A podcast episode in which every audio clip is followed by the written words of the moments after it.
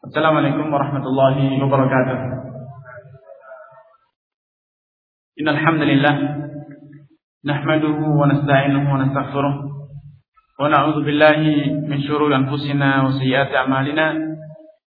Man yahdihillahu fala mudilla lahu wa man yudlil fala hadiya lahu. Asyhadu an la ilaha illallah wahdahu la syarika lahu wa asyhadu anna Muhammadan 'abduhu Amma ba'd.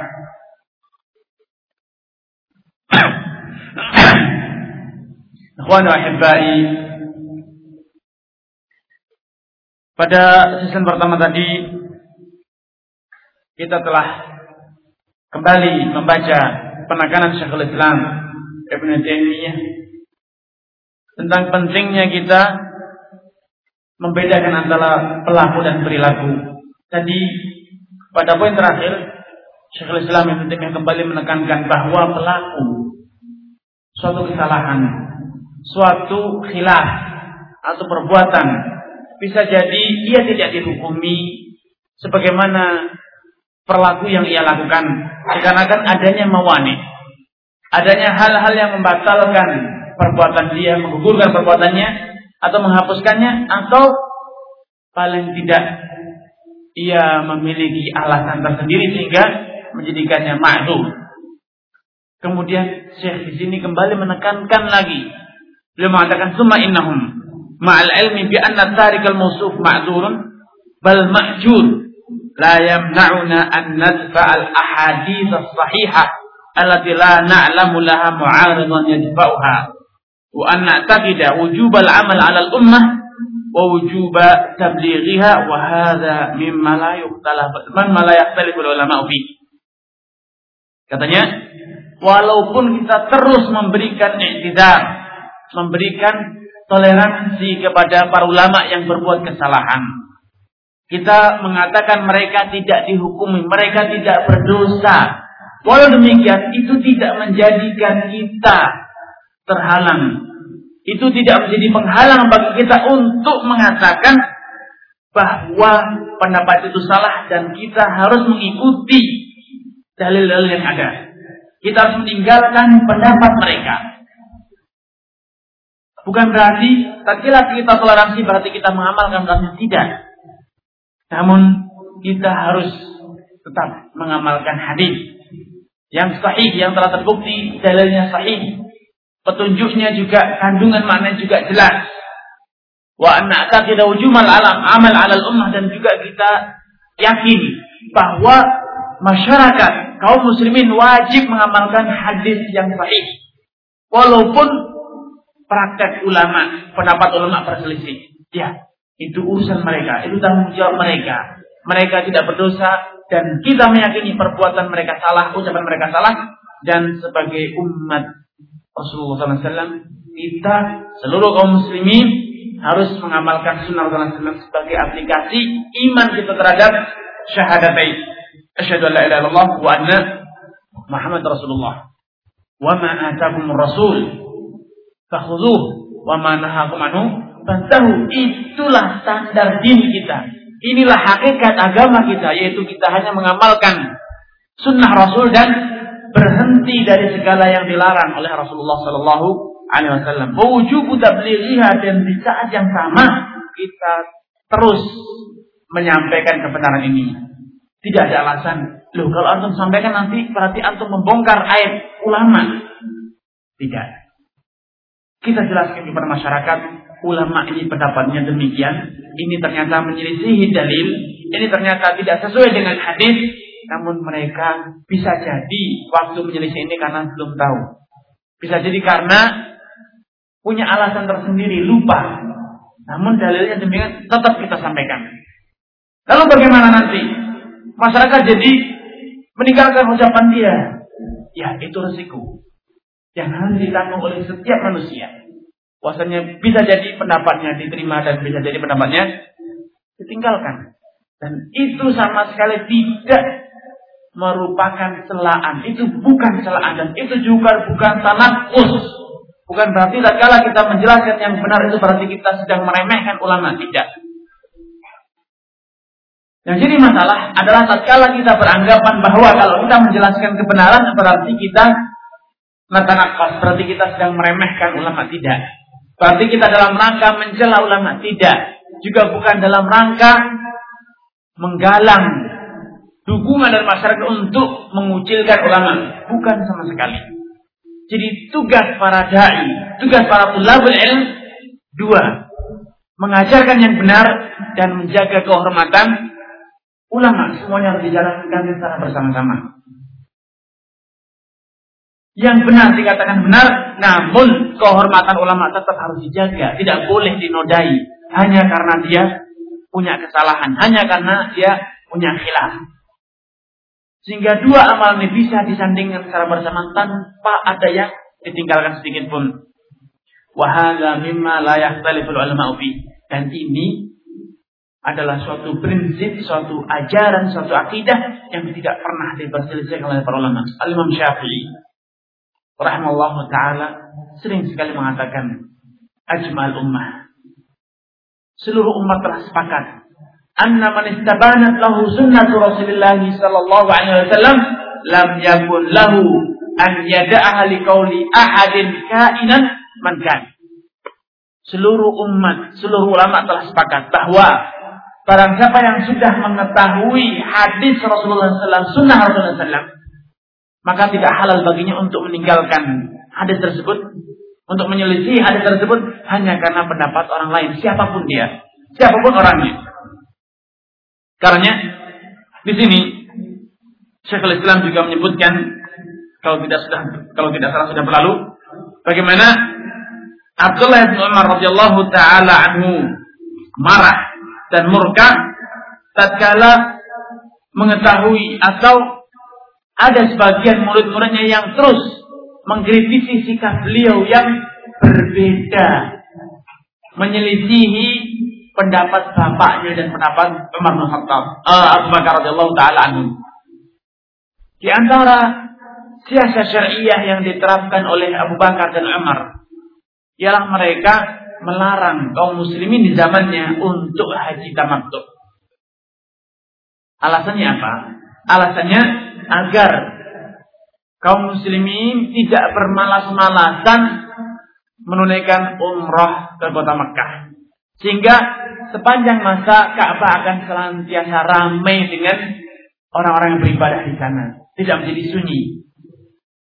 Karena beliau melarang tamattu.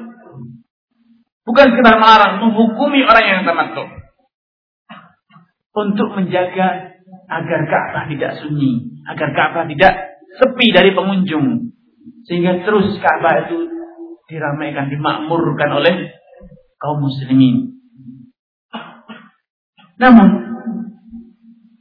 suatu hal yang tidak bisa dipungkiri bahwa Rasulullah SAW semasa hidupnya menganjurkan sahabat untuk tamattu. Bahkan beliau sendiri berandai-andai laulam lau staqbaltu min amri mastaqbal andai belum terlanjur. Lama sukil hadiah wala ja'altuha umrah. Ketika beliau haji tamattu aku tidak akan membawa hadi membawa yang korban ke Mekah dan aku akan jadikan man uh, ihram ini jadi umrah. Sehingga aku tamattu yaitu dalam satu waktu umrah secara sendiri dan dalam waktu yang sama dilanjutkan dengan haji. Jadi menjalankan dua manasik secara bersamaan dalam waktu yang sama. Masing-masing dengan amalannya secara utuh tanpa ada yang dikurangi. Ini namanya tamattu. Nah, Abdullah bin Umar dan Abdullah bin Abbas termasuk dua orang sahabat yang getol tetap menyuarakan tamattu itu boleh. Walaupun bapaknya yaitu Umar bin Khattab menghukumi orang lain, beliau tidak peduli. Mau dihukumi, hukumi, silahkan. Ini adalah sunnah Rasulullah SAW yang beliau ajarkan, beliau sarankan kepada umatnya. Maka tatkala murid-muridnya terus, tapi Abu Bakar, tapi Umar, tapi ini, tapi itu, dengan berbagai macam cara mereka mengkritisi sikap Abu uh, bin Abbas dan Abdul Umar, Abdullah bin. Maka Abdullah bin Umar marah dan mengatakan yusiku an tanzila alaikum hijaratun minas sama' Aku lakum qala Rasulullah SAW wa taqulu li qala Abu Bakr wa Umar. Aku khawatir akan turun hujan dari langit berupa bebatuan. Aku sampaikan kepada kalian hadis Rasul, namun kalian malah membalas dengan tapi Abu Bakar, tapi Umar pendapat demikian dan demikian. Lihat bagaimana sikap Abdullah bin Umar. Beliau punya kewajiban birrul walidain. Beliau punya kewajiban taat terhadap waliul amr. Bapaknya adalah seorang khalifah. Walau demikian itu tidak menjadikan beliau terhalang untuk menyampaikan kebenaran, untuk menyuarakan kebenaran. Itu bukan sebagai hukukul walidain. Dan itu juga bukan sebagai sikap tanakus. Sikap meremehkan ayahnya sebagai seorang khalifah. Tidak. Tentang kebenaran disampaikan sebagai kebenaran. Namun, kehormatan kita, penghormatan kita terhadap para ulama, tetap harus kita jaga sehingga tidak ada sedikit pun yang ternodai. Tsumma hiya munqasimatun ila ma dilalatuhu qat'iyyah bi an yakuna qadiyus sanad. Qat'iyyu sanad wal matni wa huwa ma tayaqqanna anna Rasulullah sallallahu qala wa tayaqqanna annahu arada bihi tilka surah wa ila ma dilalatu dhahira ghairi qat'iyyah. Dan kemudian perlu diketahui bahwa dalil-dalil dari Nabi SAW baik itu berupa Al-Quran ataupun berupa sunnah secara umum kalau ditinjau dari tinjuan ilmu usul fikih itu terbagi menjadi dua. Menjadi dua bagian. Al-Quran dari Al-Fatihah sampai surat An-Nas. Hadis-hadis Rasulullah yang mutawatir, ahad dan yang lainnya. Itu secara global terbagi menjadi dua kelompok. Yang pertama adalah dalil-dalil yang qat'i sanad dan qat'i matan. Qat'i sanad dan qat'i al-matan. Qat'iyul sanad maksudnya jalur periwayatannya itu qat'i, mutawatir. Diriwayatkan oleh banyak. Al-Quran adalah mutawatir. Tidak ada keraguan sedikit pun tentang keabsahan hadis tersebut. Hadis itu sahih, tidak ada keraguan. Sebagaimana tidak ada keraguan bahwasanya Al-Quran itu benar. Ini dari jalur periwayatan yakin. Tanpa ada keraguan. Namun, kesimpulan hukumnya Pasti seperti itu? Kalau iya, ya. Kesimpulannya pasti juga, pasti yakin tidak ada keraguan-keraguan. Seperti misalnya ayat yang menyebutkan angka. Tilka asyaratun kamilah. Orang yang tidak mampu menyembelih haji, korban ketika haji, dia puasa tujuh hari di uh, apa namanya tiga hari di musim haji di Mekah dan tujuh hari ketika ia telah pulang ke kampung halamannya. Kemudian Allah mengatakan tilka asyaratun kamilah. Itu berarti dia puasa 10 hari genap. Kata tilka asyarah 10 hari. Kata tidak ada ihtimal. Tidak ada peluang bagi orang untuk mentawilkan maksudnya itu 10 itu berarti 11. Maksudnya 10 itu 9. Tidak ada. 10 ya 10. Tidak ada keraguan. Namun, nah ini ayat-ayat yang qat'i sanatnya dan qat'i dilalahnya. Kandungan hukumnya pun jelas. Faman syahida minkum syahra falyasum. Jelas. Orang yang mendapatkan Ramadan harus puasa. Ya ayyuhalladzina amanu aqimus shalah, tegakkan salat. Tidak ada keraguan. Maksudnya adalah kita harus menegakkan salat. Namun ada ayat-ayat, hadis-hadis yang kandungannya tidak sejelas itu. Kalau misalnya hadis uh, mengatakan Abu Bakar fil jannah, Umar fil jannah. Sudah tidak ada keraguan lagi. Kandungannya jelas. Abu Bakar masuk surga, Umar masuk surga. Tidak ada keraguan. Namun ada hadis-hadis yang tidak seperti itu. Hadis-hadis yang kandungannya itu muhtamilah. Ghair mansus ghair nasiyah akan tapi zahirah. Akan tapi zahir yahtamilu ta'wil bisa ditakwilkan, bisa ditafsirkan dengan berbagai macam bentuk penafsiran yang sangat memungkinkan. Misalnya hadis tentang dibagul adim menyamak kulit. Hadisnya mutawatir, banyak riwayatnya. Kalaupun tidak mutawatir namun banyak.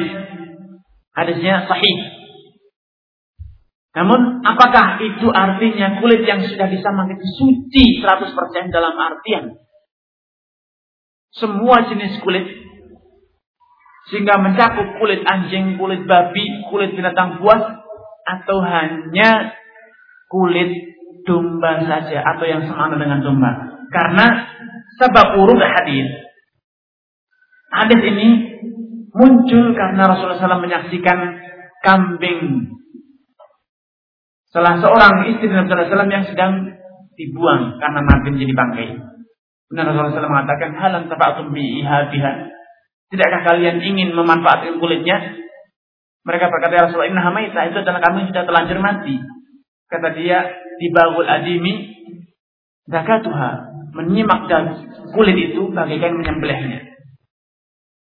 Sehingga dari sini, hadis ini bisa ditafsiri banyak.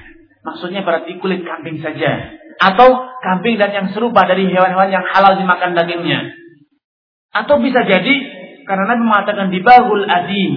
Menyamak kulit. Berarti kulit apa saja kulit harimau, kulit babi, kulit anjing kalau disama berarti suci. Itu multitafsir dan itulah faktanya para ulama berselisih pendapat. Ada ulama yang mengatakan semua jenis kulit kalau disama menjadi suci. Termasuk kulit anjing, termasuk kulit babi. Ada ulama mengatakan tidak, hanya hewan yang halal dimakan saja. Ada yang mengatakan semua kecuali anjing, eh kecuali babi. Ada yang mengatakan semua kecuali anjing dan babi. Itu khilaf Ini hadis yang bisa ditafsiri dengan beberapa alternatif. Ini yang disebut dengan hadis-hadis yang dilalahnya zanniyah. Kandungan artinya itu bisa multi tafsir. Nah, kaitannya dengan khilaf para fuqaha. Kalau kita berbicara tentang khilaf fuqaha dan ternyata hadis yang diselisihi, hadis yang ditinggalkan oleh ulama tersebut adalah hadis yang qat'iyus subuti, qat'iyud dilalah. Dalil yang pasti benar sahihnya. Karena mutawatir misalnya. Dan juga kandungannya jelas. Mengatakan Abu Bakar fil jannah. Abu Bakar itu di surga. Kemudian ada orang yang mengatakan tidak, Abu Bakar itu di neraka. Itu jelas tidak ada toleransi dalam hal ini. Tidak ada pilihan kecuali dia kita katakan dia pasti salah. Dia pasti salah, tidak ada pilihan. Itu juga hadis yang bercerita tentang khamar. Kullu muskirin khamrun. Jelas sudah. Sorry. Wahnya setiap yang memabukkan itu namanya khamar. Dan Nabi mengatakan wa kullu muskirin haram. Tidak ada lagi ihtimal. Tidak ada peluang untuk ta'wil. Sehingga tidak ada keraguan bahwa pendapat Imam Abu Hanifah yang mengatakan minuman yang memabukkan yang diperas dari selain anggur itu namanya nabib sehingga boleh diminum dalam kadar yang tidak memabukkan. Walau kalau diminum segelas memabukkan, tapi kalau diminum setengah gelas dan tidak mabuk, tidak apa-apa. Ini pendapat yang nyata-nyata salah. Tidak ada keraguan. Kita sampaikan ini jelas-jelas salah. Tidak ada keraguan. Namun kalau hadis-hadis yang muhtamilah. Dalil-dalil yang multitafsir. Misalnya khilaf antara jumhur, antara Hanabilah dengan Syafi'iyah. Kapan batas terakhir waktu sholat isya? Imam Syafi'i mengatakan batas terakhir sholat isya ialah waktu fajar. Sebelum terbit fajar masih boleh sholat isya. Dalam mazhab Hambali mengatakan tidak. Waktunya adalah sampai tengah malam saja, tidak boleh lebih. Setelah tengah malam sudah keluar waktu sholat isya, selesai waktu sholat isya ini. Jika kalau orang sengaja sholat isya selepas tengah malam tidak sah sholatnya menurut madhab hambali. Apa dalilnya? Mereka berdalil dengan ayat yang muhtamilah. Ayat yang tidak sarih. Namun bisa ditafsiri dengan beberapa penafsiran. Mereka berada dengan aqimis salata liduluki syamsi ila ghasaqil laili wa qur'anil fajr. Inna qur'anil fajr kana masyhuda. Aqimis salat, tegakkanlah salat. Dirikanlah salat liduluki syams ketika matahari telah tergelincir. Itu waktu salat zuhur. Maka sholat zuhur disebut dengan sholat pertama. Karena itu adalah sholat pertama kali yang Allah sebutkan pada ayat ini. Lidulu misal itu sholat ketika matahari tergelincir dan itulah waktu sholat zuhur. Ila ghasatil lail hingga malam itu benar-benar telah gelap gulita dan waktu malam yang paling gelap ialah tengah malam. Itu puncaknya kegelapan malam di tengah malam. Karena tatkala sudah mulai akhir malam maka sedikit demi sedikit malam itu akan mulai pudar sampai akhirnya terbit matahari dan terang benderang. Sehingga puncaknya malam itulah tengah malam. Mereka memahami. Tatkala Allah menyebutkan sholat itu akibat sholat telah saja terbit matahari hingga malam yang gelap. Berarti ini bisa dipahami berarti waktu sholat malam itu apa? Sampai tengah malam saja. Terlebih-lebih Allah taala secara spesial menyebutkan waktu sholat fajar. Wa Qur'anul Fajri.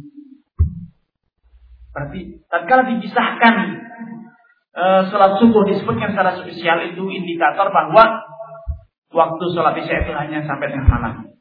Ini namun itu tidak sahih. Tidak sahih. Kenapa? Karena ayat ini tidak sedang membicarakan tentang tauhid salawat, tentang menjelaskan tentang awqatus salawat. Penekanan pada ayat ini hanya pada mendirikan salat, bukan pada bayar waktu salawat, bukan pada penjelasan tentang waktu salat. Karena di sini hanya disebutkan Quran al-Fajr namun tidak disebutkan akhir waktu salat fajar. Hanya disebutkan awal waktu fajar namun tidak disebutkan akhir waktu fajar. Disebutkan awal waktu salat zuhur namun tidak disebutkan akhir waktu salat zuhur. Akimis salat tadi dulu bisa sejak matahari terbenjir sampai kapan salat zuhurnya tidak disebutkan. Karena memang ayat ini penekanannya adalah pada perintah menegakkan dan bukan pada penjelasan tentang waktunya. Karena itu saya mengatakan ayat ini tidak layak untuk dijadikan dalil bahwa waktu sholat isya itu terhenti selesai pada tengah malam. Ada dalil lain yang lebih kuat menurut Syafi'iyah yang mengatakan bahwa waktu sholat isya itu sampai terbit fajar. Rasulullah SAW bersabda, "Laisa fin naumi Orang yang ketiduran itu tidak berdosa. Innamat tafriqu man lam yusalli salata hatta tahdra hatta yahdra salatun ukhra. Sesungguhnya orang yang ketiduran itu tidak berdosa. Tidak dikatakan telah melalaikan sholat. Tidak. Sesungguhnya orang yang melalaikan sholat itu adalah orang yang menunda-nunda sholat sampai masuk waktu sholat selanjutnya. Hadis ini, walaupun tidak spesial menjelaskan waktu sholat isya, namun ini hadis ini bertentangan berhubungan langsung dengan penjelasan waktu pelaksanaan sholat. Walaupun tidak secara spesial tentang sholat isya, namun menjelaskan tentang orang yang berdosa kalau menunda sholat. Nah, keumuman hadis ini bisa dipahami bahwa berarti orang yang menunda sholat isya selama dia belum masuk waktu subuh berarti dia belum dianggap tafrid, belum dianggap melalaikan sholat. Karena Mazhab saya mengatakan waktu sholat isya sampai terbit fajar. Nah ini muhtamilah, bukan sarih. Bukan dalil-dalil yang sarih. Karena dalam kondisi ini, dalam kondisi ini dinyatakan oleh Syekhul Islam kalau ada dalil-dalil yang muhtamilah, maka peluang untuk terjadinya toleransi itu semakin semakin lebar penekanan untuk kita toleransi dengan para ulama itu harus semakin kuat. Baik.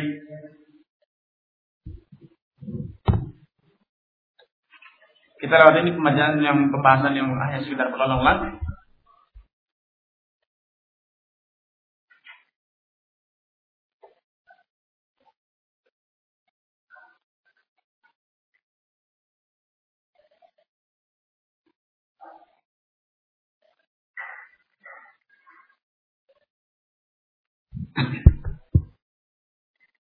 Setelah Syekhul Islam mencontohkan perbedaan antara dalil yang qat'i dengan dalil yang dhanni.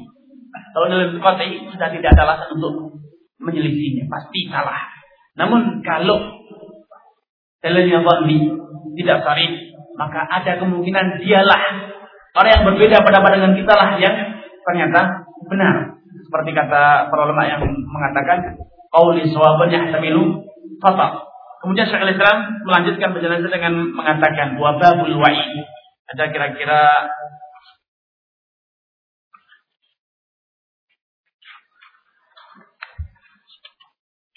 lima halaman. Antum buka. Di situ saya mengatakan wababul wa'idi laisa min hadzal bab sudah dapat? Hmm? habis. Kasihan. Kata Syekh Al-Islam berarti panitianya ini korupsi. Tidak dikopikan semua. Rabbul Malam Wababul wa'id. Kata Syekhul Islam. Masalah hadis-hadis ancaman. Laisa min hadzal bab innahu la yajibu fi kulli wa'idin ala fi'lin an yang an yunqala naqlan mutawatiran kama la yajibu dhalika fi hukmi dhalika al-fi'l. فثبت أن الأحاديث المتضمنة للوعيد يجب العمل فيها في مقتضاها باعتقاد أن فاعل ذلك فعل متوعد بذلك الوعيد لكن حكم الوعيد به متوقف على شروط ولا موانع kembali saya menekankan lagi bahwa ahadithul wa'id ayat-ayat yang berupa ancaman kata beliau ini harus diyakini bahwa pelaku perbuatan tersebut pelaku kesalahan tersebut pelaku dosa tersebut mutawa'ad mendapatkan ancaman terancam mendapatkan siksa, mendapatkan hukuman. Namun kembali lagi saya mengatakan belum tentu dia itu akan benar-benar terkena ancaman tersebut, terkena siksa tersebut. Bisa jadi ada mawani, bisa jadi syurut sebagian persyaratan terkenanya wa'id itu tidak terpenuhi. Ini antum lihat dalam buku ini dalam Rafael malam ini Syekhul Islam mengulang-ulang poin ini. Terus diulang-ulang. Padahal di antara metode Syekhul Islam. Beliau itu paling tidak suka mengulang-ulang. Beliau penekanan satu poin dan tuntas. Namun ternyata di dalam kitab ini terus diulang lagi. Luhukul. Dia terkena ancaman. Dia terkena siksa. Mutawakif. Masih tergantung dengan show dan mawani. Terus diulang lagi. Terus diulang lagi. Terus dibedakan antara pelaku dan perilaku. Kenapa sampai Syekhul Islam merasa perlu untuk mengulang lagi dan mengulang lagi, mengulang lagi?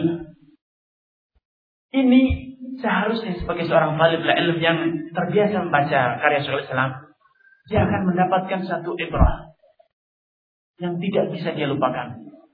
Ini adalah poin penting, poin paling krusial dalam permasalahan ini. Dalam mensikapi perbedaan para ulama. Dan ini poin ini poin yang paling banyak menjerumuskan orang dalam masalah seperti yang kemarin saya jelaskan bagaimana khawarij, bagaimana murjiah, bagaimana mu'tazilah terjerumus gara-gara tidak bisa, gara-gara tidak memahami tafsir perbedaan antara pelaku dan perilaku. Dan itu seperti saya katakan adalah biang terjadinya kekacauan yang terjadi di negeri kita dan negeri yang lain. Wahadil qaidah tazharu fi amsilah. Kata Syekh, kaidah membedakan antara pelaku dan perilaku ini akan semakin nyata dengan menyebutkan beberapa misal. Nah, kita akan satu persatu baca permisalan yang disebut oleh Syekh Islam. Kata dia minha, contoh pertama annahu qad sahha 'an Nabi sallallahu alaihi wasallam annahu qala telah nyata satu hadis yang sahih dari Nabi sallallahu alaihi wasallam beliau bersabda la'anallah akilar riba wa mukilahu wa syahidaihi wa katibahu wa sahha anhu min ghairi wajhin annahu qala liman ba'a sa'ini bi sa'in yadan bi yadin awwih ainur riba kama qala al-burru bil burri riban illaha an al-hadid wa hadha yujibu dukhula naw'i riba, ribal fadli wa riban nazar fil hadis. Kata beliau, sudah tidak diragukan lagi bahwa hadis-hadis yang berkaitan dengan riba itu adalah hadis yang sahih di antaranya yang mengatakan Allah melaknati akil riba, pemakan riba, yang membayar dan yang memberinya, yang menulisnya dan yang menjadi saksinya. Begitu juga Nabi juga dengan terang tegas menghardik sebagian sahabat yang membarterkan satu sak kurma, satu takar kurma ditukar dengan dua takar kurma dan beliau mengatakan awih aduh riba. Inilah riba sejatinya. Dan beliau juga berkata al burudul bur gandum dibarterkan dengan bandung itu riba haram. Kecuali kalau dijalankan haan wahaan tunai. Wayadan ya, wamitlan mimitlan dalam riwayat lain disebutkan wamitlan dan juga sama timbangannya sama takarannya. Dan kata Syekh wahada yujibu duhula nawa'ir riba. Dan ini semua hadis ini mencakup semua dua jenis riba, riba nasiah dan riba fadl. Riba dalam utang piutang dan riba dalam perdagangan dalam barter. Kemudian kata Syekh, "Tsumma innal ladzina balaghum qawlan sallamina riba bin nasiah, fastahallu bai'at qa'in bi sa' yadan bi yadin min Ibn Abbas radhiyallahu anhu wa ashabihi Abi Sya'sa wa Atha wa Tawus wa Sa'id bin Jubair wa Ikrimah wa ghairuhum min a'yanil makkiyin alladziina hum min safwatil ummati ilman wa amalan. La yahillu li muslimin an ya'taqida anna ahadan minhum bi'ainihi aw man qalladahu bihaythu yajuzu taqiduhu tabduhum la'natu akil riba li'annahum fa'alu dzalika muta'awwilina ta'wilah sa'iban fil jumlah. Kata dia kalau kita sudah tahu begitu keras ancaman pemakan riba maka ini tidak bisa serta-merta diterapkan langsung dicocokkan dengan uh, kepada orang-orang yang menghalalkan riba fadl. Yang mereka itu berdalil dengan sabda Rasulullah Innamar riba bin Sesungguhnya riba itu hanya ada pada riba nasiah. Tidak ada riba fadl. Mafhumnya. Teks hadisnya mengatakan sesungguhnya riba itu adalah riba nasiah dipahami berarti riba fadl tidak ada. Karena kata-kata innama di dalam bahasa Arab adalah ada hasrin yang artinya hanya. Sesungguhnya riba itu hanyalah riba nasiah. Berdasarkan hadis ini Abdullah bin Abbas begitu juga murid-muridnya seperti Abu Sya'ta, Atta, Tawus, Sa'id Jubair, Ikrimah, Mujahid dan yang lainnya min a'yanil makyin banyak sekali lagi ulama-ulama yang menghuni kota Mekah. Mereka menghalalkan riba fadl. Tidak apa-apa. Kurma sekilo dipartner dengan kurma dua kilo. Padahal sudah jelas tadi hadasnya. Ketika Bilal menukar satu saat dengan dua saat dikatakan Rasulullah SAW, riba. Aduh, ini itu adalah riba yang sejatinya. Walau demikian, ternyata ada ulama-ulama yang menghalalkan riba fadl. Di antaranya Abdullah bin Abbas dan murid-muridnya. Nah, fakta ini kata Syekhul Islam, kenyataan adanya sebagian ulama yang menghalalkan riba fadl itu bukan berarti menjadikan kita langsung mengklaim berarti Abdullah bin Abbas dan murid-muridnya itu terkena laknat. Karena bukan lagi memakan, bahkan menfatwakan halalnya. Orang yang menfatwakan itu dosanya lebih besar dibanding yang mengerjakan sekedar mengatakan zina atau sekedar berbuat zina itu dosa besar. Namun orang yang mengatakan zina itu halal itu kufur. Bukan sekedar dosa lagi, namun kufur. Sepakat para ulama menghalalkan yang haram, mengharamkan halal itu adalah kufur. Walau demikian kita tidak bisa serta merta mengatakan berarti Abdullah bin Abbas dan murid itu terkena dosa apalagi sampai naudzubillah kufur. Tidak. Kenapa? Karena mereka berfatwa demikian karena berdasarkan ijtihad mereka, berdasarkan takwil mereka. Ya anahum ba'du dzalika muta'awwilina ta'wilan sa'iqan fil jumlah. Karena mereka menfatwakan halalnya riba fadl. Bolehnya membarter satu sak, satu takar dengan dua takar itu berdasarkan ijtihad, berdasarkan takwil yang mereka lakukan dan mereka adalah orang yang layak beristihad. Mereka adalah para mustahidun. Namun ilmu mereka hanya sebatas itu. Hanya itu yang mereka dapatkan kali ini. Karena ketika Abu Sa'id Al-Khudri radhiyallahu taala anhu mendengar bahwa Abdullah bin Abbas menyebarkan fatwa boleh riba fadl, boleh menukar korma satu takar dengan dua takar, beliau jauh-jauh dari Syam datang ke Makkah untuk menegur, mengingatkan Abdullah bin Abbas. Beliau mengatakan, aku telah sampai kepadamu perkataan demikian demikian. Ahwa syai'un sami'tahu min Rasulullah sallallahu au fahimtahu min kitabi au min uh, min kitabillah Apakah fatwamu yang membolehkan riba fadl itu adalah sesuatu yang kau dengar langsung dari Rasulullah SAW atau sesuatu yang kau pahami dari Al-Quran? Kata dia bukan dua-duanya. Bukan dua-duanya. Namun innama haddatsanihi Zaid.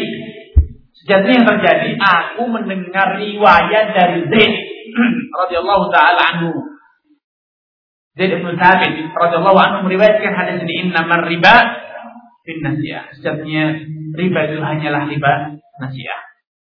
Maka Abu Sa'id Al-Khudri setelah mengetahui kenapa Abdul Abbas menyelisih pendapat jumhur dan menghalalkan riba batal, maka beliau meriwayatkan sami itu Rasulullah sallallahu yaqul al-zahabu bil zahabi wal wal fiddatu bil fiddati ila akhir hadis. Setelah Abdul Abbas mendengar penyampaian riwayat dari Abu Sa'id Al-Khudri maka beliau rujuk dan ini terjadi pada akhir hayat Abdullah bin Abbas. Pada akhir hayat beliau, Abdullah Abbas rujuk dari fatwanya ini. Sehingga kita tidak bisa katakan bahwa karena Abdullah bin Abbas sudah terlanjur menghalalkan riba fatul berarti dia terkena ancaman laknat atau bahkan sebenarnya bilang kubur tidak. Kenapa? Karena mereka berfatwa itu adalah hasil ijtihad. Contoh lain misalnya, wa kadzalika ma nukila an ta'ifatin min fudula'il madaniyina min isyanil mahash. Ma'a ma rawahu Abu Dawud 'an Nabi sallallahu alaihi wasallam annahu qala man atam ra'atan fi duburiha fahuwa kafirun bima unzila ala Muhammad. Apa yastahillu muslimun an yaqula inna fulanan wa fulanan kana kafiraini bima unzila ala Muhammad? Begitu juga halnya tentang perbuatan menggauli istri melalui dubur. Bil mahash, itu dubur. Padahal kita sudah tahu betapa kerasnya ancaman Rasulullah SAW kepada orang yang menggauli istrinya melalui dubur. Sampai-sampai Rasul mengatakan, Man atam ra'atan fi duburnya bahwa kafirun bima unzila ala. Barang siapa yang menggauli istrinya melalui duburnya, maka dia itu telah kafir dengan agama yang diturunkan kepada Muhammad. Tidak tanggung-tanggung. Dosa besar, sangat besar sekali. Namun demikian, ada juga ternyata beberapa ulama Medina. Di sini beliau tidak menyebutkan. Namun di dalam sebagian riwayat dinyatakan mereka itu adalah Abdullah bin Umar dan Al Imam Malik rahimahullah.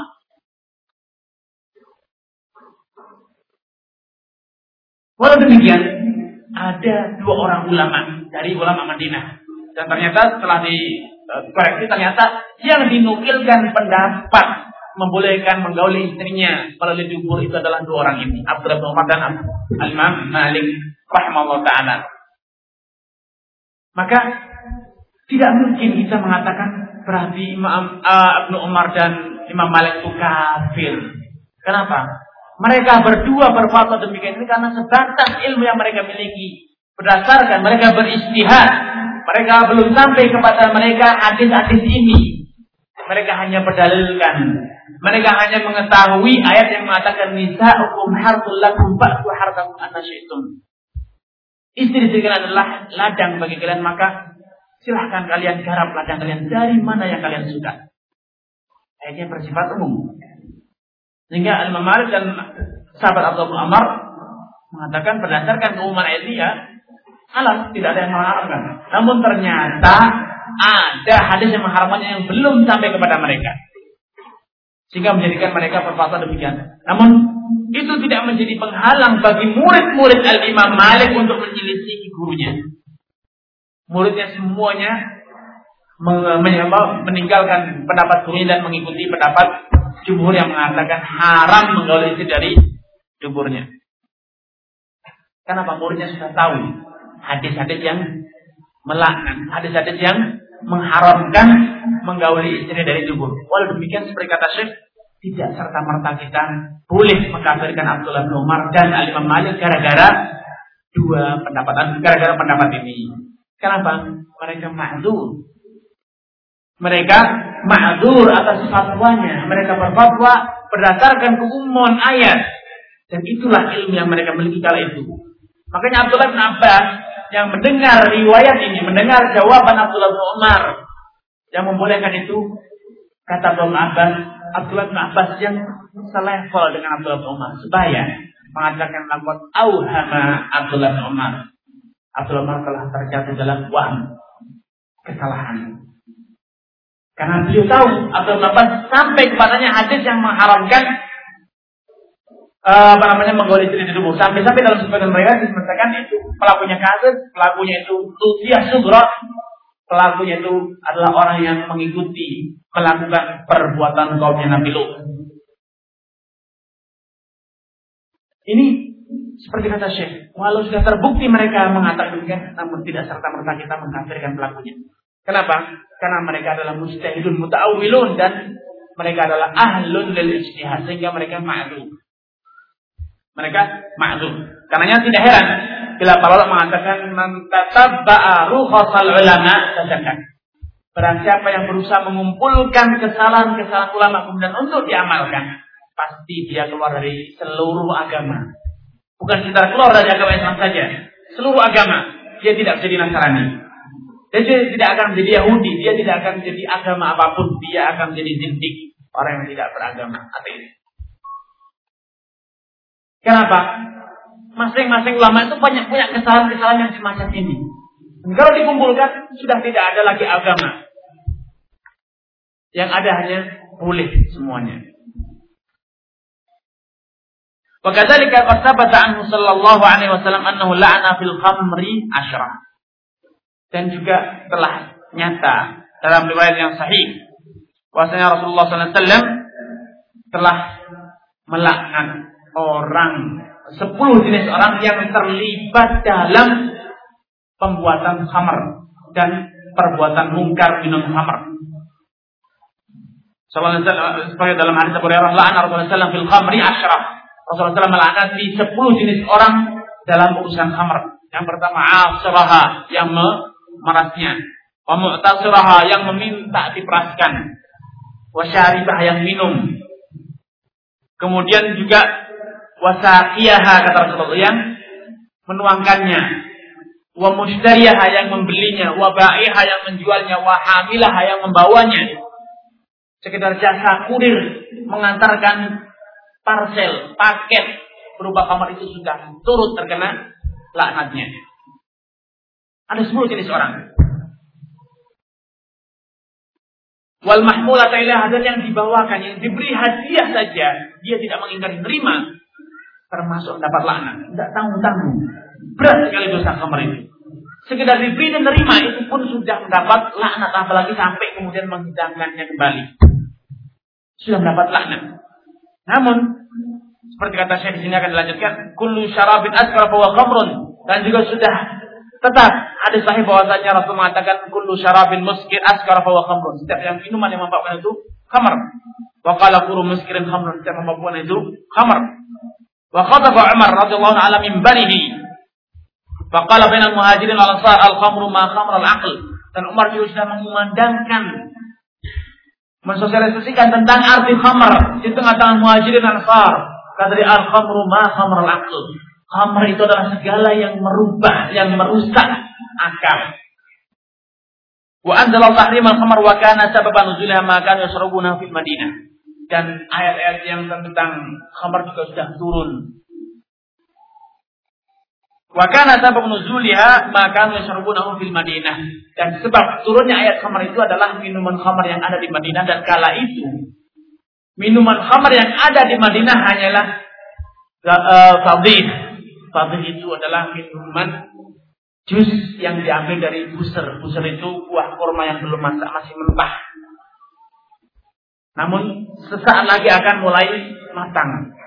Sudah mulai menua namun belum siap dimakan, masih terasa sepat pusat. Nah itu mereka peras dan ditimbun dan akhirnya jadi khamar. Itulah minuman yang ada, itulah khamar yang ada di zaman Rasulullah SAW.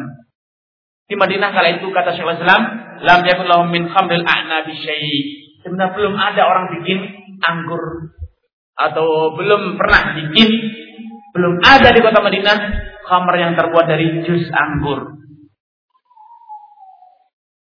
Menurut biografi, menurut sejarah, penduduk Madinah tidak pernah minum khamr yang terbuat dari anggur. Yang ada hanya fadih, khamr yang terbuat dari kurma yang setengah matang. Kalau maaf, kurma yang sudah tua namun belum matang. Walau demikian, Al-Imam Abu Hanifah Makanya kata Syekh, "Waqad kana rijal min afadhil ummah ilman wa amalan minal kufiyyin ya'taqidun an la khamra illa minal inam." Imam Abu Hanifah dan juga sahabat-sahabatnya yang mereka itu tinggal di Kubah, ulama-ulama Kubah banyak yang mengatakan bahwa jus apa saja yang memabukkan kalau itu bukan terbuat dari anggur tidak disebut khamr. Karena di antara mazhab al-Imam Abu Hanifah mereka mengatakan Nabi. Mereka membuat istilah. Bahwasanya Nabi itu jus yang terbuat dari selain anggur itu boleh diminum walaupun kalau diminum dalam kadar banyak sudah memabukkan. Mereka boleh diminum sedikit. Kalau ke bahasa kita boleh mencicipi. Padahal kata Rasulullah SAW, "Ma'as karo kathiru faqaliluhu haram." Minuman apa saja kalau diminum dalam jumlah banyak itu memabukkan, maka mincipi juga tidak boleh sama-sama haram. Faqaliluhu haram sedikit juga haram. Namun fakta ini tidak menjadikan kita serta-merta mengatakan berarti Abu Hanifah dan teman-temannya dan murid-muridnya berarti terkena laknat peminum khamr, terkena laknat yang membuat khamr tidak. Kenapa? Mereka berfatwa demikian itu adalah hasil ijtihad mereka. Dan itulah sebatas ilmu yang mereka miliki.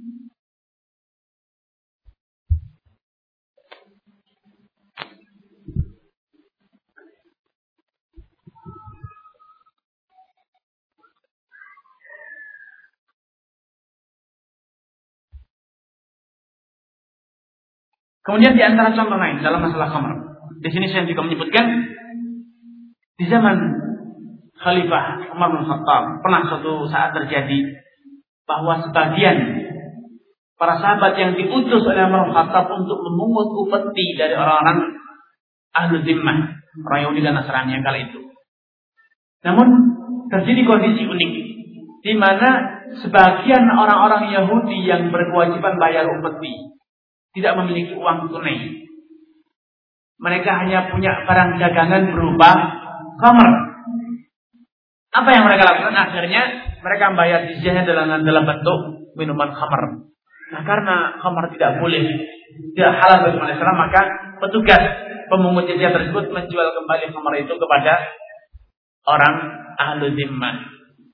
Maka tatkala Umar mendapatkan laporan bahwasanya ada sebagian petugasnya yang memungut khamar dan kemudian menjualnya lagi, beliau murka.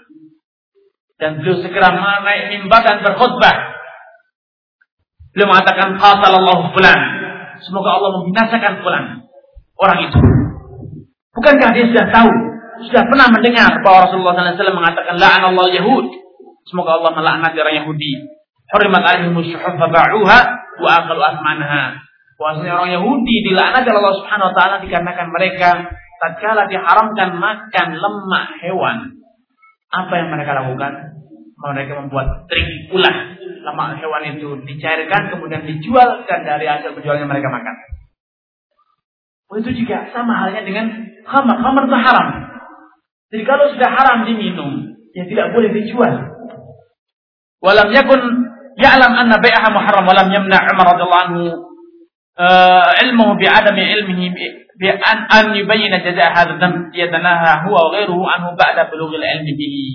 Walau demikian, walau Umar sadar bahwa petugasnya ini tidak tahu kalau menjual khamar itu juga tidak boleh. Pelakunya juga dilaknati. Walau Umar sadar sepenuhnya ini, ini tidak menjadikan beliau enggan atau tidak menjadikan beliau merasa sungkan untuk menjelaskan kepada masyarakat banyak bahwa perbuatan ini salah.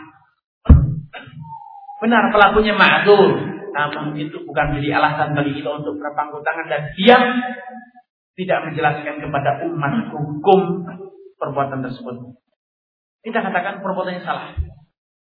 Orangnya tidak berdosa karena ma'dur, namun kita juga harus terus maju dan mengatakan perbuatan ini salah. Kita jelaskan masyarakat ini bid'ah, ini kufur, ini syirik, ini haram, ini fit, ini uh, zam.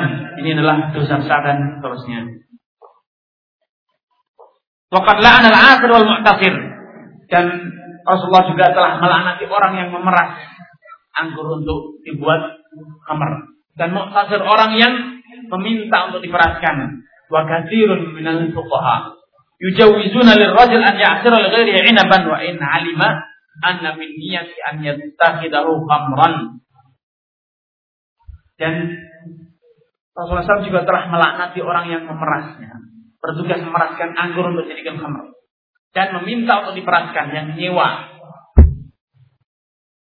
orang lain untuk diperaskan hamar. Walau demikian, ternyata ada sebagian ulama, yaitu ulama Syafi'i, Imam Syafi'i rahimahullah dan murid-muridnya membolehkan orang untuk bekerja memeras anggur, memeraskan anggur, menyewakan dirinya untuk membawakan anggur ke perusahaan kepada orang yang dia sudah tahu, dia sendiri tahu itu akan dijadikan sebagai khamar. Karena Imam Syafi'i beliau hanya memandang dalam akad, memandang apa yang ada di depan mata. Akadnya apa? Angkat anggur halal. Walaupun niat orang tersebut ingin dijadikan khamar itu urusan dia. Saya juga saya apa? Juga saya, juga saya hanya ngangkut anggur halal. Juga saya apa? Maras anggur halal. Urusan tujuan dia nanti setelah jadi juz akan dia simpan jadi jadi hamar itu tanggung jawab dia ini pola pikir ini hasil istihad Imam Syafi'i rahimahullah taala. Walau demikian, apakah kemudian serta merta kita boleh mengatakan berarti Imam Syafi'i termasuk yang mal'un karena Nabi karena dia membolehkan umatnya pengikutnya untuk memeraskan anggur agar dijadikan khamr? Tidak, karena karena fatwa Imam Syafi'i ini adalah hasil dari ijtihad beliau. Dan orang yang beristihad namun salah, dia mendapatkan pahala. Bukan lagi dosa namun malah mendapatkan pahala. Namun kesalahannya itu tidak boleh diikuti. Dan kesalahannya itu harus dijelaskan kepada umat, itu salah. Itu pertentangan dengan hadis. Pertentangan dengan hadis Rasulullah SAW. Allah, la'an Rasulullah SAW fil khamri asyarah. Rasulullah SAW melaknat 10 jenis orang dalam urusan khamr asirah yang merasnya, wa mu'tasir yang minta diperaskan, wa syaribah yang minum, wa saqiyah yang menuangkan, semuanya dilaknati.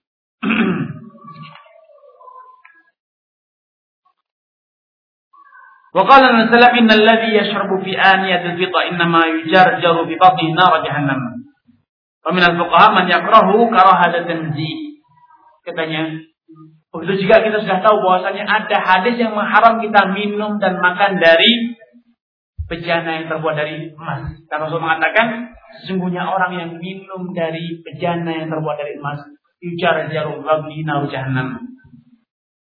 Di perutnya itu akan dikocok, akan bergejolak, bergemuruh api neraka.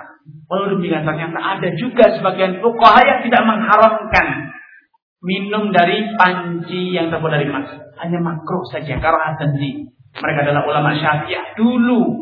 Imam Syafi'i pada mazhab yang qadim. Pada mazhab yang qadim ketika beliau masuk di Irak, Imam Syafi'i membolehkan, memakruhkan saja tidak sampai mengharamkan. Namun pada mazhab yang jadid ketika beliau sudah pindah di Mesir, beliau meralat pendapatnya dan mengatakan minum dari bejana yang terbuat dari emas itu haram hukumnya. Menurut demikian kita tidak mengatakan pada mazhab yang kadim Imam Syafi'i ini menghalalkan yang haram. Tidak. Namun kita katakan pendapatnya salah. Pertentangan dengan hadis. Kita jelaskan kepada umat. Kita jelaskan kepada masyarakat. Tidak masalah. Andai kita di zaman sekarang mampu bersikap objektif seperti ini, niscaya tidak akan terjadi kekacauan. Contoh nyata yang lebih lugas agar tidak ada yang keluar dari sini dalam keadaan salah paham. Saya akan contohkan dengan kasus yang sekarang. Banyak orang yang berang, kebakaran, kumis, jenggot, Gara-gara apa? Mendengar saya Kutub dikritisi habis oleh Syekh Robi.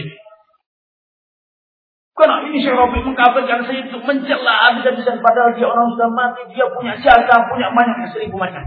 Iya, saya ini kenapa orang menjadi tersinggung, beran. Kenapa dia salah paham, tidak bisa membedakan antara pelaku dan perilaku. Saya tutup sudah mati, ya, semoga Allah ampuni dosa dia. Kita doakan. Semoga Allah Subhanahu wa taala memaafkan dosa dia. Semoga dia memiliki pahala, memiliki amal saleh yang mampu menghapuskan, menutup dosanya. Namun itu tidak menjadi penghalang bagi kita untuk mengatakan ucapan setut dalam dilalul Quran banyak salah, banyak mengandung takdir, banyak mengajarkan paham sufi, banyak mengajarkan paham takdiri orang-orang tua. Tidak menjadi penghalang bagi kita.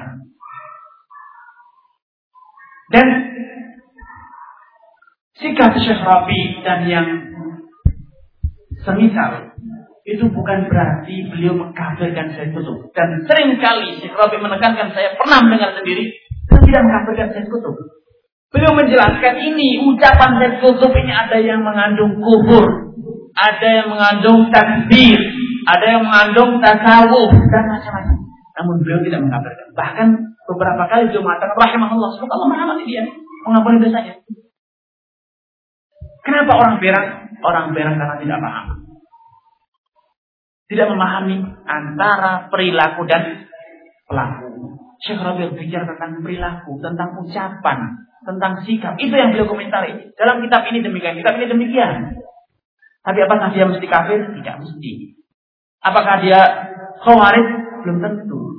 Namun pahamnya, ucapannya, bukunya mengandung banyak masalah besar.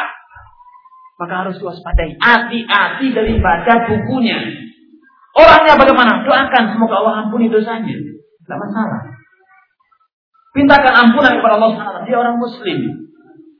Dia tercakup dalam doa kita ketika kita tasyahud.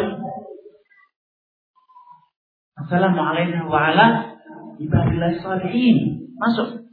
Rabbana firlana wa ikhwanil ladzina sabaquna bil iman. Dia masuk dalam doa kita.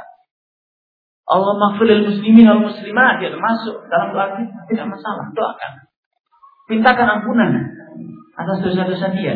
Namun itu tidak menjadi halangan bagi kita untuk mengatakan awas jangan baca dalam Quran karena pada kitab ini terdapat kesesatan demikian demikian terdapat ucapan-ucapan yang mengarah kepada takfir, mengarah kepada tasawuf, kepada mubalaghah hulu dalam salihin terhadap pemahaman-pemahaman yang menyeleweng dari akidah Ahlussunnah Jemaah. Tidak menjadi penghalang. Kita katakan, namun orang yang kita mohon pengampunan. Tidak masalah itu. Namun karena salah paham, dicampur adukan antara pelaku dan perilaku, akhirnya banyak orang yang tersinggung. Namun Uniknya, kalau belajar fikih tidak ada yang merasa beran.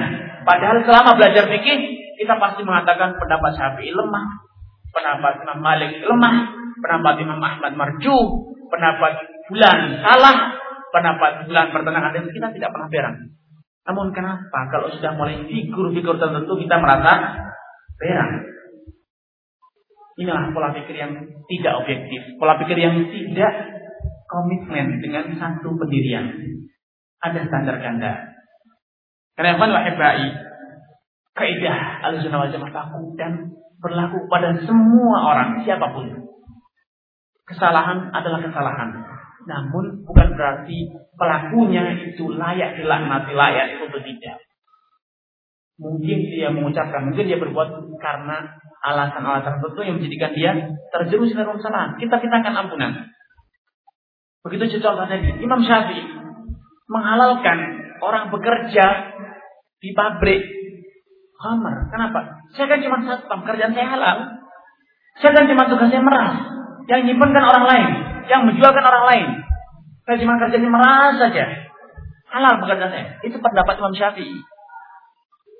Namun itu ternyata salah. Jelas-jelas pertentangan dengan hadis. Apa itu berarti kita tidak menghormati Imam Syafi'i? Kalla. Kita hormati Imam Syafi'i. Kita jaga kehormatan beliau. Kita mintakan ampunan kepada Allah Subhanahu taala. Kita nataraham memohonkan kerahmatan untuk beliau. Dan kita katakan beliau tidak dosa, bahkan beliau mendapatkan pahala. Karena itu beliau ucapkan berdasarkan hasil ijtihad dan beliau memang orang yang layak mereka berhak untuk berijtihad. Ini sikap dewasa semacam ini yang zaman zaman kita ini luntur telah jauh dari kenyataan. Yang ada adalah fanatis. Cinta ekstrim benci ekstrim. Kalau sudah berbicara tentang kesalahan, bukan hanya pelakunya, perilakunya yang dibicarakan. Pelakunya juga terus diobok-obok tanpa ada upaya sedikit pun untuk yang teraham, memohonkan ampunan, memohonkan rahmat tanpa ada upaya untuk memberikan azar. Bisa jadi dia belum paham, bisa jadi dia salah paham, bisa jadi dia belum mendengar hadisnya, bisa jadi dia tidak sengaja. Namun jelas bagi kita ucapannya salah, pendapatnya salah, sikapnya salah. Harusnya seperti itu.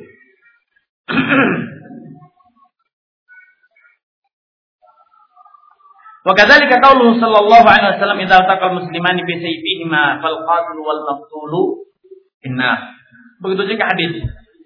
Kalau dua orang muslim saling berhadapan, dengan masing-masing membunuh pedangnya, maka yang membunuh dan yang dibunuh sama-sama masuk neraka. Hadal qatul ya Rasulullah. Para sahabat bertanya, ya Rasulullah, kalau yang membunuh kita sudah tahu. Fabalil maktul. Lalu kenapa yang terbunuh juga masuk neraka? Kata Rasulullah SAW, karena harisan ala qatli sahibi.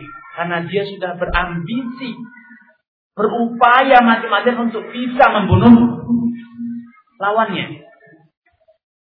Namun Hadis ini tidak serta-merta bisa kita terapkan pada para sahabat yang saling bertikai. Aisyah, Talha, uh, kemudian Az-Zubair bin Awam, kemudian Amr bin Al-As, kemudian Ali bin Abi Thalib dan yang lainnya tidak serta-merta demikian.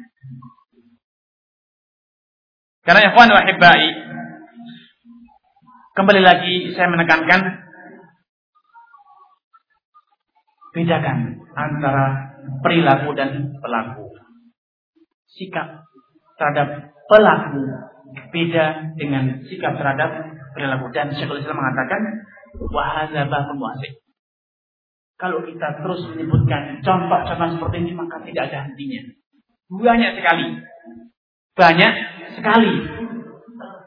Fa'innahu yadkhulu fi jami'il umuril muharram fi kitabin aw sunnah idza kana ba'dul ummah lam yablughum adillatul tahrim fastahluha. Karena tidaklah ada ayat, tidaklah ada hadis yang berbicara tentang haram. Berbicara tentang wajib, berbicara tentang makruh, berbicara tentang uh, apa namanya dosa. Kecuali ada saja sebagian ulama yang belum mengetahuinya sehingga menyelisihi hadis tersebut. Lam yablughum adillatul tahrim. Ada dari mereka yang belum memahami belum mendengar dalil-dalil yang mengharamkan tersebut atau yang mewajibkan hal tersebut. Au aradatil kal adillah indum adillatun ukhra atau menurut mereka ada dalil yang lebih kuat yang memarjuhkan hadis ini yang menjadikan mereka meninggalkan hadis tersebut. Mujtahidin fi dzalika tarjih hasabi aqlihim wa ilmihim. Namun perlu diingat, perlu digarisbawahi bahwa mereka meninggalkan hadis tahrim tersebut. Hadis yang nyata-nyata mengharamkan atau nyata-nyata macam itu dikatakan mereka berdasarkan kemampuan akal dan kemampuan ilmu yang mereka miliki, mereka mengira bahwa ada hadis lain yang lebih rajih, lebih kuat. Fa inna tahrim lahu ahkamun min at-ta'sim wa dzam wal 'uqbat wal fisq wa. Kembali lagi ditekankan Syekh Islam.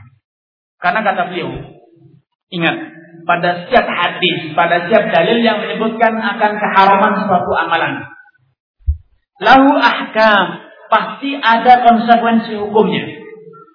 Ada hadis yang mengharamkan atau ayat yang mengharamkan sesuatu pasti memiliki beberapa konsekuensi di antaranya tentang dosa pelakunya. Zam, celaan terhadap pelakunya. Ukubah, hukuman terhadap pelaku perbuatan haram. Al-fis, status pelakunya menjadi fasik.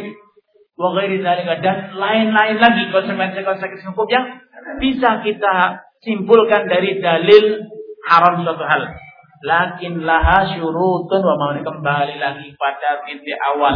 Kata bilang tapi semuanya itu harus memenuhi persyaratan dan harus bebas dari mawane. Lihat kembali lagi seakan-akan Syekhul Islam muter ke mana saja kembali lagi kepada titik awal yaitu tentang syurut wa mane. Syurut wa mane. Syurut wa mane. Pelaku dan perilaku. Karena yang Tuhan orang baik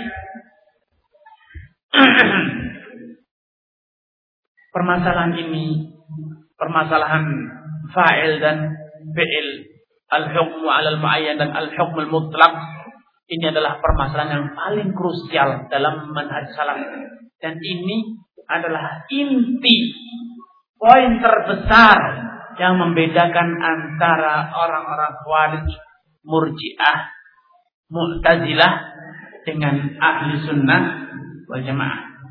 Kemampuan ahli sunnah wal jamaah, taufik dari Allah Subhanahu wa taala kepada ahli sunnah wal jamaah sehingga mereka bisa membedakan antara fa'il dan fi'il. Al-hukmul mutlak dan al-hukmul alal ma'yan. Ini menjadikan mereka najah, selamat dari sikap ekstrim khawarij dan sikap tasahulnya orang-orang murjiah.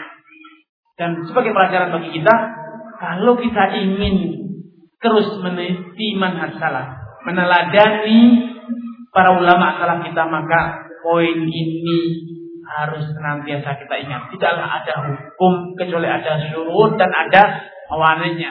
Syahadat saja yang itu merupakan rukun Islam terbesar. La ilaha illallah ternyata juga ada syurut dan ada mawanihnya. Ada syurut dan ada mawanihnya. Apalagi hukum-hukum yang lain.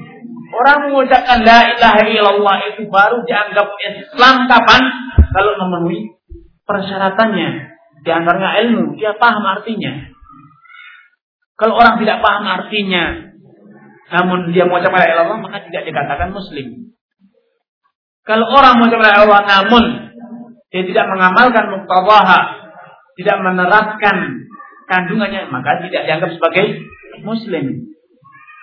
Kalau orang mengucapkan la Allah namun dia dia dia tidak merasa terikat, tidak merasa memiliki kewajiban untuk komitmen dengan kandungan la Allah, maka dia dikatakan kafir, tidak jadi muslim. Karenanya orang yang mengatakan semua agama sama, Silakan mau Islam silakan, mau Nasrani silakan semuanya sama. Itu bukan orang muslim. Walau mereka setiap hari mengucapkan la ilaha illallah, kalau itu keyakinannya, semua agama sama itu bukan muslim. Karena Allah mengatakan wadu lautudhinu fidhinun. Sebab turunnya ayat ini, mereka orang musyrikin itu berandai-andai kalau kalian sedikit lunak saja kepada mereka nih saya orang Quraisy juga akan lunak kepada kalian. Sebab turunnya ayat ini adalah usulan Abu Jahal kepada Rasulullah SAW atau yang lainnya yang mengusulkan kepada Muhammad ya Muhammad daripada kita capek-capek perang kayak gini, capek-capek permusuhan. Sudahlah 50-50. Hari ini kau beribadah di berhala kita, besok kita beribadah pada Tuhan kamu katanya. Inilah ideologi orang-orang liberal. Ya mau sekarang Nasrani boleh, nanti sore ganti lagi Islam boleh, besok ganti Hindu tidak apa-apa. Ternyata Allah katakan ini ideologinya orang-orang Quraisy yang dinyatakan mereka orang kafir, yang mereka itu diperangi Rasulullah SAW, yang dikatakan Abu Jahal sebagai inisiator, penggagas ide ini ternyata dikatakan sebagai hadza fir'aun hadil ummah. Inilah Fir'aunnya umat ini yaitu Abu Jahal sebagai inisiator adanya liberalisme dalam beragama. Karena la ilallah pun ternyata ada syurut dan ada mawaniknya. Apalagi hukum klaim terhadap orang bahwa dia itu kafir, muslim, sama ada syurut dan ada mawanik. Karena jangan mudah-mudah memberikan klaim. Lihatlah apakah tawaffarat syurut dan intafat bil mawanik apakah sudah terpenuhi persyaratan dan sudah disirnakan penghalang-penghalangnya kalau sudah baru silahkan tapi kalau belum, atau malah kan belum paham Apa sih persyaratannya? Apa mawananya? Ya jangan berani. Pada tahun 1999 di saat rame-ramenya Indonesia dengan takbir kala itu sebelum munculnya laskar jihad. Rame ceroboh semua orang gampang sekali mengkafirkan orang. Dikit-dikit mubtadi dikit-dikit alul bidah fitnar fitnar gampang sekali orang ngomong. Dia itu lebih khabib lebih busuk lebih keji macam-macam. Klaim-klaim yang subhanallah didengar di telinga itu tidak nyaman. Menyakitkan hati orang serampangan seorang yang muda karena itu saya di Boyolali membuat kajian yang menjelaskan tentang metode ahlu sunnah wal jamaah dalam mengeluarkan klaim fonis kafir, fasik, mubtadi. Saya sebutkan, saya jelaskan bagaimana tahapan-tahapan agar kita bisa sampai pada kesimpulan bahwa fulan adalah kafir. Fulan adalah mubtadi, fulan adalah fasik. Di akhir kajian saya tanya kepada peserta, ada yang paham? Semuanya geleng-geleng. Ada yang bingung? Semuanya mengaku bingung. Saya bilang berarti tujuan saya membuat daurah ini, kajian ini berhasil. Semakin bingung mereka. Kok gitu? Saya katakan memang tujuan saya ingin membuktikan bahwa saya antum bukan orangnya. Antum belum waktunya untuk naik kursinya seorang hakim duduk di kursinya seorang kodi yang berhak memfonis. Ah, kamu kafir, ah, kamu fasik, kamu munafik, kamu mubtadi, ah, yang kamu muslim. Belum waktunya. Jangan buru-buru duduk di kursinya. Itu cita-cita saya menjelaskan, membuat kajian ini sehari penuh, oh, dua hari, dua hari penuh saya berupaya jelaskan dengan segala yang bisa saya lakukan ternyata semuanya geleng-geleng tidak paham Ustaz. Berarti saya berhasil saya sudah buktikan berarti belum waktunya antum duduk di kursinya hakim. Jadi sekarang saya katakan sama. Kalau antum bingung, gua apa ini caranya menghukumi? Berarti saya berhasil. Saya menyadarkan antum belum waktunya duduk di kursi hakim. Kalau belum waktunya duduk, ya jangan suka memfonis. Kalau antum mulai paham, berarti antum sudah mulai tahu bagaimana harus bersikap. Hati-hati. Kalau belum paham, berarti memang belum waktunya duduk di kursi hakim jangan menfonis. Jadi kalau sekarang ada yang bilang, saya masih bingung. Saya bersyukur, Alhamdulillah antum bingung. Karena kalau bingung berarti antum tidak akan duduk di kursi hakim. Dan kalau ada orang yang saya sekarang sudah paham, saya berani. Wah, saya malah khawatir. Jangan-jangan ini dibutuhkan ke perut. Dikit-dikit keluar fonis nanti. Ini perlu diingat. Sekali lagi saya tekankan membedakan antara pelaku dan perilaku dan masing-masing ada tahapan-tahapannya, ada syurut dan ada mawani seperti yang bolak-balik ditekankan oleh Syekhul Islam Ibnu Taimiyah dalam kitab ini. Antum lihat baca sendiri, bukan dari kantong saya saya bicara. Antum dengar langsung, antum baca sendiri apa ucapan Syekhul Kembali lagi, balik lagi. Kembali laha syurut wa mane. Bedakan antara fa'il dan fi'il. Terus seperti ini. Karena memang ini ini inti masalahnya. Jadi kalau antum sudah paham, hati-hati. Saya masih khawatir. Jangan-jangan antum nanti malah paham namun malah ceroboh. Kalau antum belum paham, berarti antum akan sadar berarti memang bukan saya orangnya yang siap yang boleh memfonis. Kalau demikian saya optimis. Saya yakin semua yang ada di sini sudah mulai menyadari siapa dirinya, dan bagaimana harus meletakkan dirinya. Di mana dia harus berdiri, di mana dia harus bersikap, bagaimana dia harus bertindak. Itu membedakan antara pelaku dan perilaku. Gampang sekali intinya. Bedakan antara pelaku dan perilaku. Untuk pelaku ini e, perilaku itu mudah, ringan. Yang penting sudah tahu dalilnya seperti haram. Yang penting, yang penting antum sudah baca ayatnya, baca hadisnya berarti jelas hukumnya. Yang berat adalah menghukumi pelaku. Ini yang hati-hati jangan ceroboh. Masalah perilaku ringan. Khamr katakan haram. Ya ayyuhalladzina amanu innamal khamru wal maisir wal ansab wal azlam rizqun amal syaitan. Wa iman. Sungguhnya innamal khamru wal maisir punya khamr, maisir wal ansar. Menyembelih di atas berhala wal azlam mengundi nasib dengan anak panah atau yang lain atau dengan burung atau dengan lainnya. Jadi itu adalah perbuatan kecil. Semua itu adalah budaya setan min amal setan Wajibkan ibu tinggalkan. Silakan Kamu haram. Nah, kalau sudah ketemu dengan orang yang fly mabuk apa serta merta kita katakan berarti dia orang fasik yang sudah berbuat dosa besar stop. Berhenti dulu. Bisa jadi orang ini tadi baru saja dikeperui sama perampok dipaksa minum khamr kasihan. Harus dibela bukan malah diklaim dia sebagai orang fasik.